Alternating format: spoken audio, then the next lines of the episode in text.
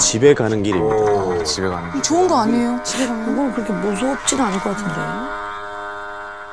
이번 사연은 김민석 씨가 실명으로 보내주신 사연인데요. 영상을 먼저 보여드리겠습니다. 네, 잠깐만. 함께 보시죠. 이런 거 있으면 몰입이 잘 되더라고요.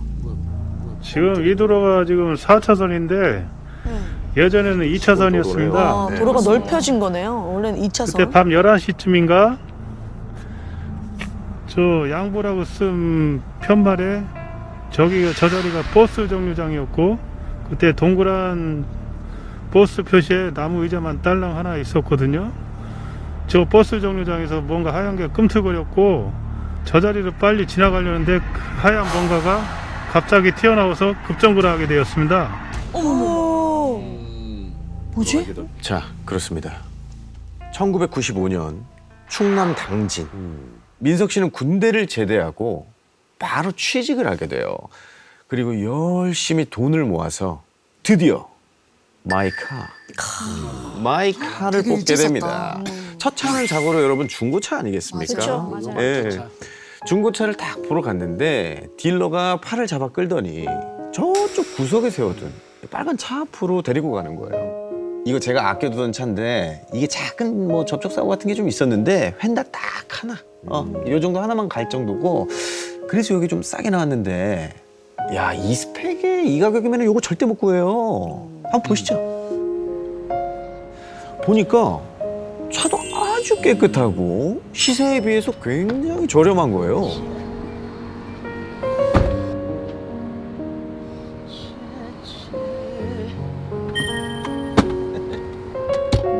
더 고민할 필요도 없이 바로 차를 구매하게 됩니다. 그러던 어느 날 야근을 하고 밤 11시에 퇴근해서 집에 가는 길이었어요. 차가 한 대도 없는 2차선 도로를 달리는데 버스 표지판에 나무 의자만 이렇게 덩그러니 있는 그 옛날 버스 정류장 아시죠? 거기에 하얀 뭔가가 꾸물꾸물거리는 게 보이는 거예요. 하얀 거. 시골이라서 저녁 8시면 버스가 다 끊기기도 하고 겨울이니까 또 엄청 춥고 밤 주변도 정말 새카맣죠. 아니 누가 이렇게 늦은 밤에 버스 정류장에 앉아 있는 거지 싶었어요. 그렇게 점점 버스 정류장과 가까워졌고 곁눈질로 슬쩍 쳐다보면서 속도를 내던 그때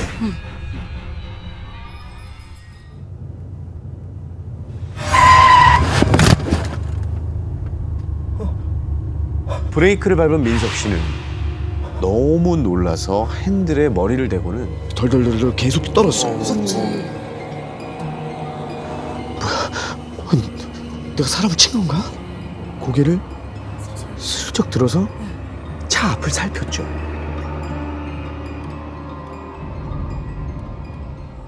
자세히 보니까 하얀 저고리를 입은 할머니였어요. 할머니. 어머, 큰일 날 뻔했다. 민석 씨는 어, 할머니 다치셨나 싶어가지고 얼른 문 열고 후다닥 차에서 내렸죠. 할머니 괜찮으세요? 나 좀 집에 데려다 줘. 배고파. 살펴보니까 다치신 것 같지는 않았는데 세상에 아래를 내려다 보니까 할머니가 맨발로 서 계시는 거예요. 아유, 아유, 추운 날. 야밤에 할머니가 맨발로 혼자 길을 헤매고 계신다. 어, 치매가 있으신가? 치매 때문에 그런 분들 치매 있어요. 때문에 집을 나오셔가지고 길을 잃으셨나 보다. 음. 아 할머니 길 잃어버리셨어요? 제가 파출소로 모셔다 드릴게요. 경찰 가분들이 아니야, 아니야. 네가 데려다 줘. 배고파. 저기 할머니 저는 할머니 댁이 어딘지도 모르고 무강면, 창리 거기로 데려다 줘. 나 배고파.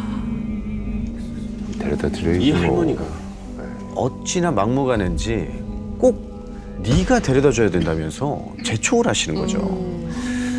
하, 이거 날도 추운데 할머니를 이대로 두고 갈 수도 없고 가족들이 찾고 있을지도 모른다는 생각에 그렇죠. 결국 할머니를 집까지 모시다 드리기로 오, 합니다. 오.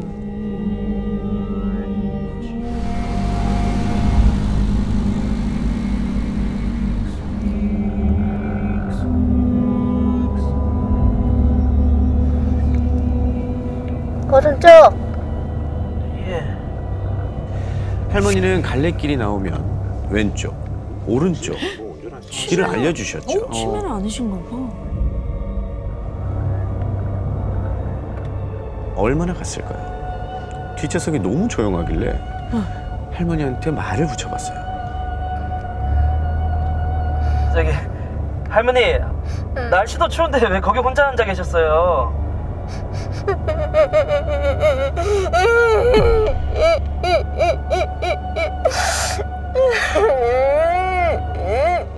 할머니께서 흐느끼기 시작하신 거예요. 뭐지? 왜 우시지?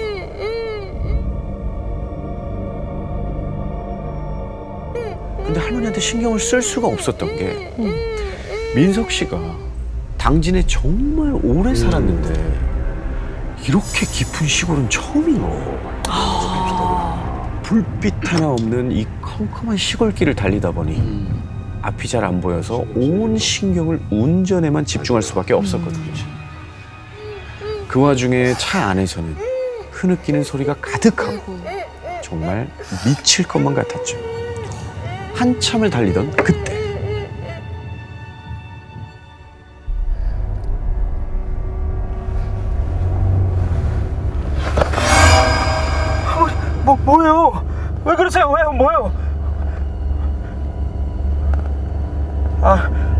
대기 저, 저쪽이라고요? 에, 알겠습니다.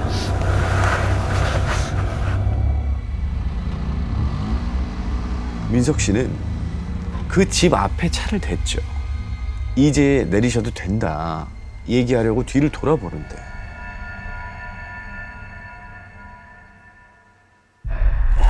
가면 또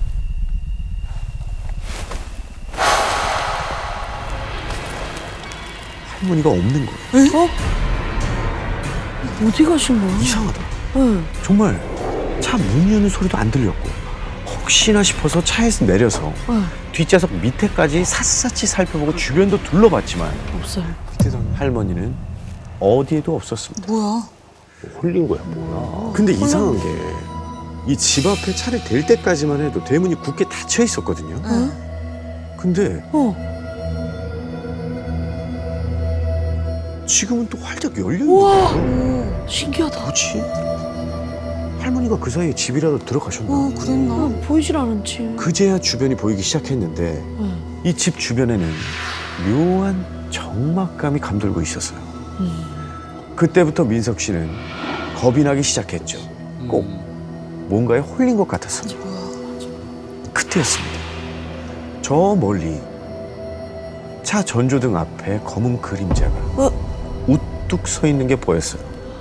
오늘도 사람의 귀신이. 이 시골에 양복을 입은 남자? 너무 이상하잖아요.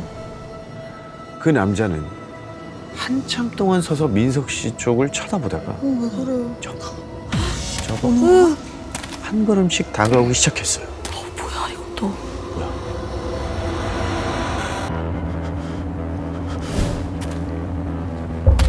이대로 얼른 차에 타가지고 도망쳐야 되나? 어, 난 도망갈 것 같은데. 하지만 발이 땅에 붙은 것처럼 몸은 꼼짝도 하지 않았습니다. 그 남자가 몇 걸음 앞까지 다가온 그 순간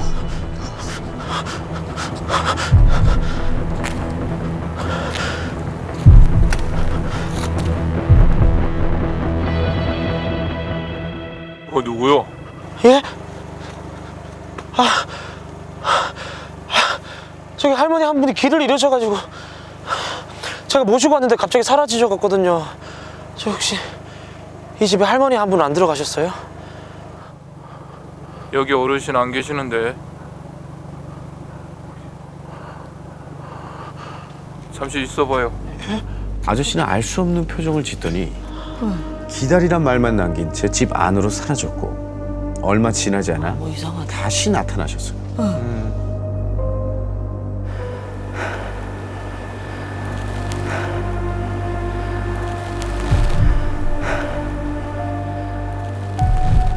이 할머니 맞아요. 저희 어머님이 오셨나 보네요 예.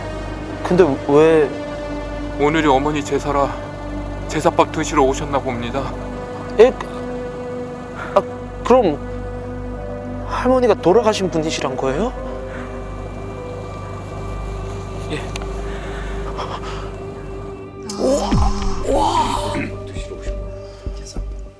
배고프다고. 배고프다고.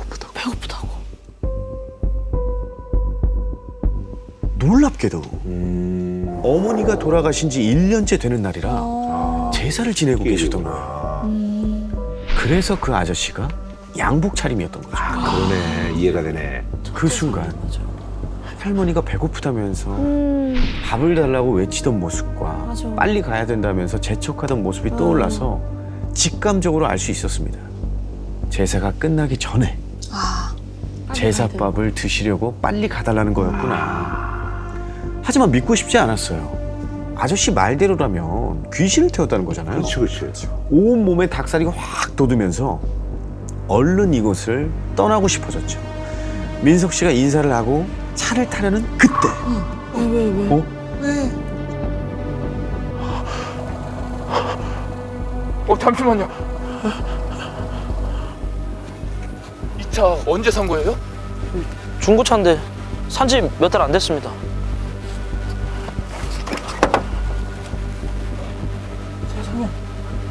이 차가 맞네.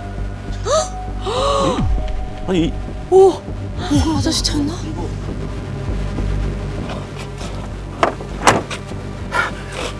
이게 제가 몰던 차예요. 예? 아니 아저씨는 말 없이 뒷좌석 시트를 가리켰어요. 어, 자국 있나 봐. 잘 보이지 않는 아래쪽에 어린 아이가 볼펜으로 그린 듯한 아, 별 모양 아들 낙서와 아들. 어. 김영민 차, 아, 김영민 차라는 글씨가 삐뚤빼뚤하게 적혀 있었어요. 그게 있으면 맞지. 와, 어, 이거 뭐, 뭐지? 이런 낙서가 있는 줄도 몰랐거든요. 저 낙서가 아저씨의 아들이 음. 차를 사고 얼마 안 돼서 그려놓은 거라는 거죠. 어. 저기 이차 사고 났다는 얘기 못 들었어요?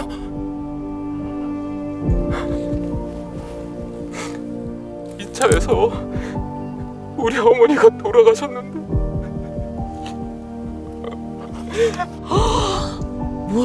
아이고. 무슨 사연이?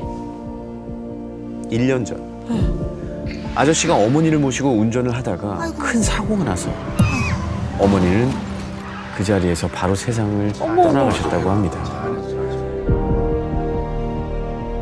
아저씨는 겨우 목숨을 건졌지만 병원에 입원해 있는 바람에 어머니 장례식도 아이고, 지키지 아이고, 못했다는 거죠.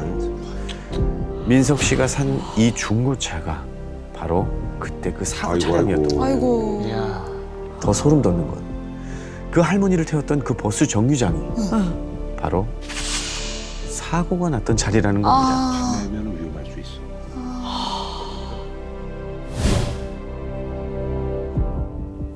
어머니가 거기서 얼마나 오랫동안 기다리고 계셨을까?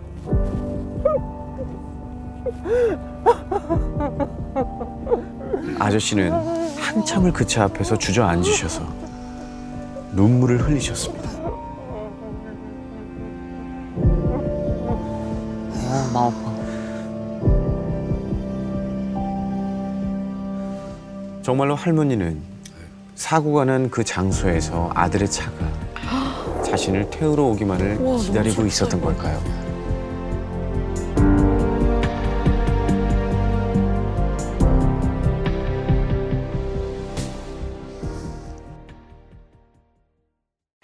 더 많은 이야기는 목요일 밤 MBC 심야 괴담회에서 들을 수 있습니다.